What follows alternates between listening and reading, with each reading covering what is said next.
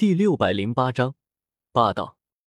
夜色浓郁，星光暗淡，云层中，五道人影借着云朵的遮掩，收敛气息，快速飞掠而过，如同五只大鸟，没有惊动的面上村庄城镇里的人们。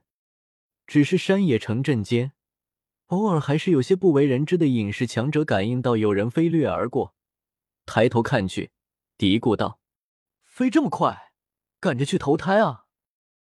哎，又要跟着我东奔西跑，亡命天涯，真是辛苦你了。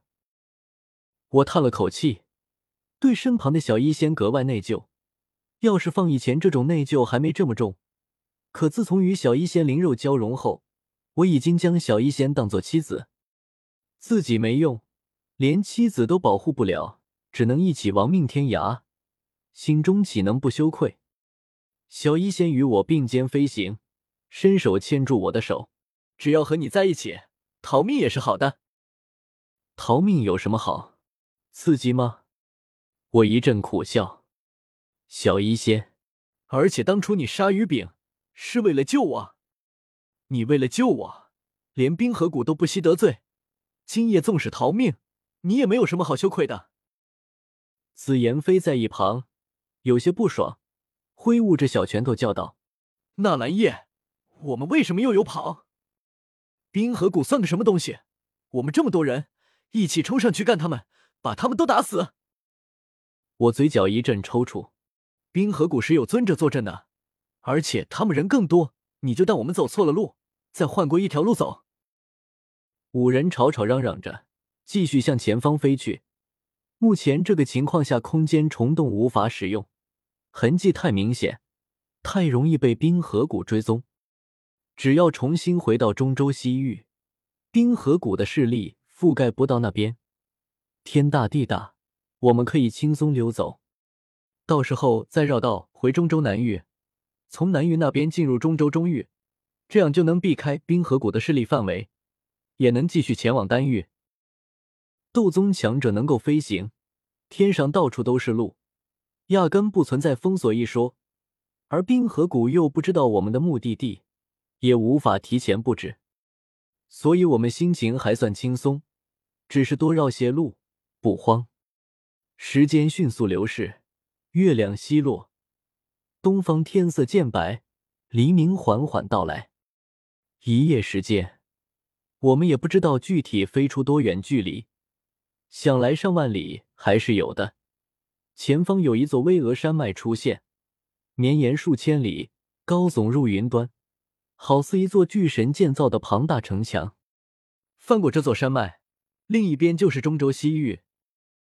我笑着说道：“去到山的那边，就算是结束了这次逃亡，安全性能提高不少。”当即带着众人拉高高度，目光从仰视那座巍峨山脉变成平视，再到俯视，飞行高度已经达到六七千丈，气温极低，哈口气都快要凝结成冰。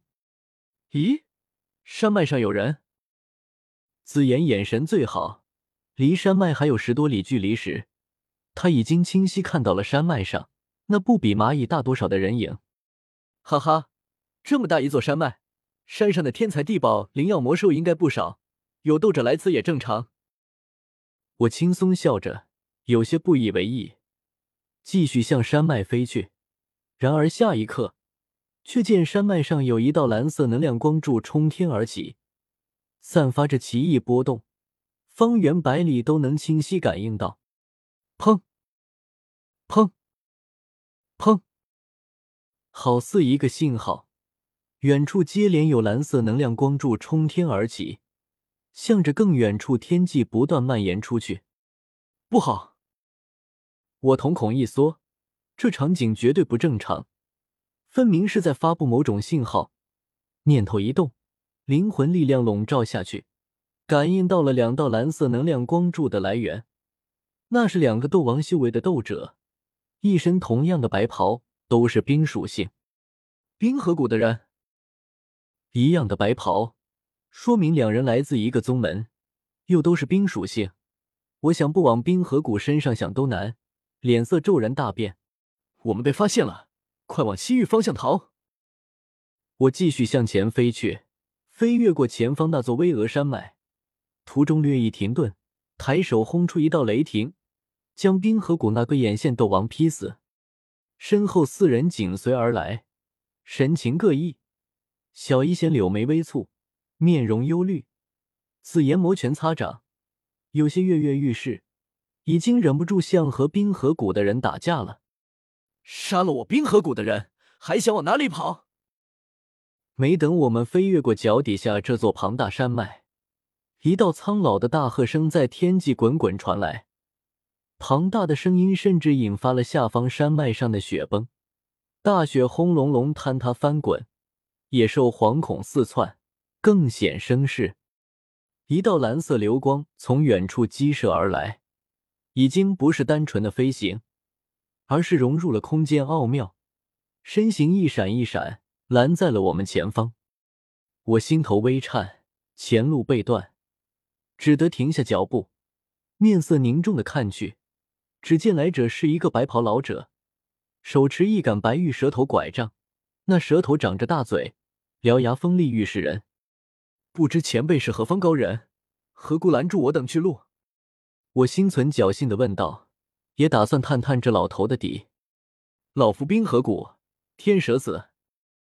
天蛇子手持白玉蛇头拐杖，腰背佝偻着，身形有些矮小，然而那微眯着的浑浊双眼。此刻却前所未有的明亮。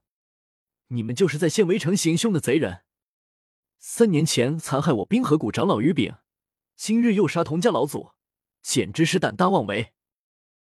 尔等屡次冒犯我冰河谷威严，若是愿意束手就擒，老夫可饶你们一命，只收押入冰牢中；若是顽抗到底，这里就是你们的葬身之地。天蛇子慢悠悠说着。我极为忌惮的看着这老头，那身上散发的恐怖气息，这分明是一位七星斗宗，在斗宗中已经算是强者，足以碾压世间绝大部分斗宗。我咬了咬牙，三年前，于家族人垂涎我身边人美色，于炳包庇犯人，有错在先，我这才杀了。此事当由冰河谷决断，冰河谷的长老由不得你们滥杀。天蛇子看似苍老衰落，但性情极为霸道，毫不客气的打断了我的话。